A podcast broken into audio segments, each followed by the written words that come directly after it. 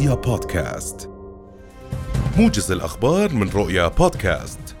أطلقت فصائل المقاومة الفلسطينية صباح اليوم قذائف صاروخية صوب مستوطنات غلاف غزة وذلك بعد هدوء حذر لعدة ساعات عقب سلسلة غارات شنها طيران الاحتلال وأسفرت عن استشهاد ثلاثة فلسطينيين من بينهم عضو المجلس العسكري ومسؤول الوحدة الصاروخية في سرايا القدس.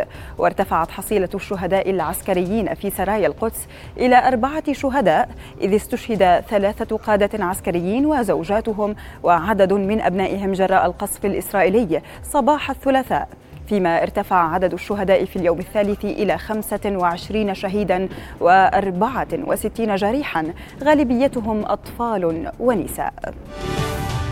قال نائب المتحدث الرسمي باسم الأمم المتحدة فرحان حق إن المعابر الحدودية مع غزة مغلقة. الأمر الذي أدى إلى تقليص توليد الكهرباء. وأوضح خلال المؤتمر الصحفي اليومي أن هذا الإغلاق حال دون الدخول المقرر لنحو 600 شاحنة محملة بسلع حيوية مثل الغذاء والإمدادات الطبية والوقود. وأعرب عن أمله في أن يتم حل المشكلة قريبا. صدرت الإرادة الملكية السامية بفض الدورة العادية لمجلس الأمة اعتبارا من صباح يوم السبت الموافق للثالث عشر من شهر أيار الحالي. وعقد مجلس النواب في الدورة العادية الثانية 19 جلسة منها 15 تشريعية وأربعة رقابية بدأت من تاريخ الثالث عشر من تشرين الثاني العام الماضي.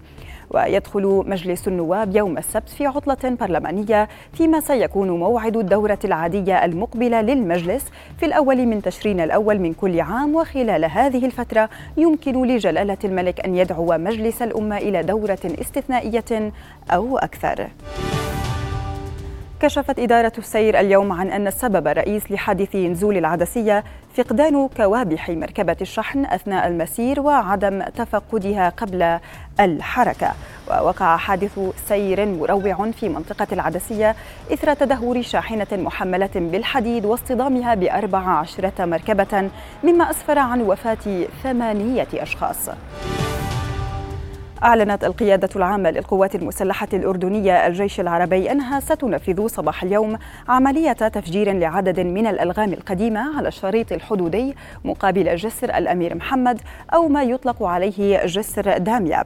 وقال مصدر عسكري إنه وبعد المسوحات والتفتيش تبين أن هذه الألغام تشكل خطورة على سكان المنطقة في حال بقائها مدة أطول بسبب قابلية انفجارها ذاتيا مشيرا إلى إخلاء المنطقة من السكان تمهيدا لعملية التفجير.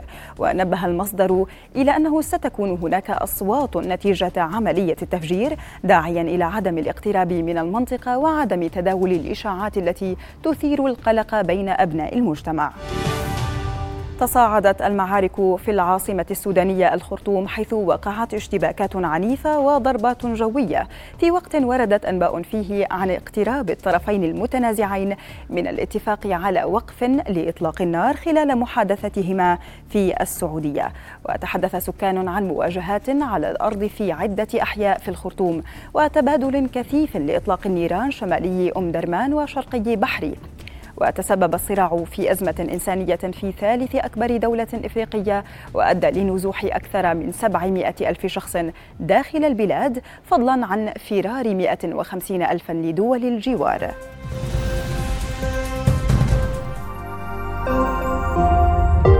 رؤيا بودكاست.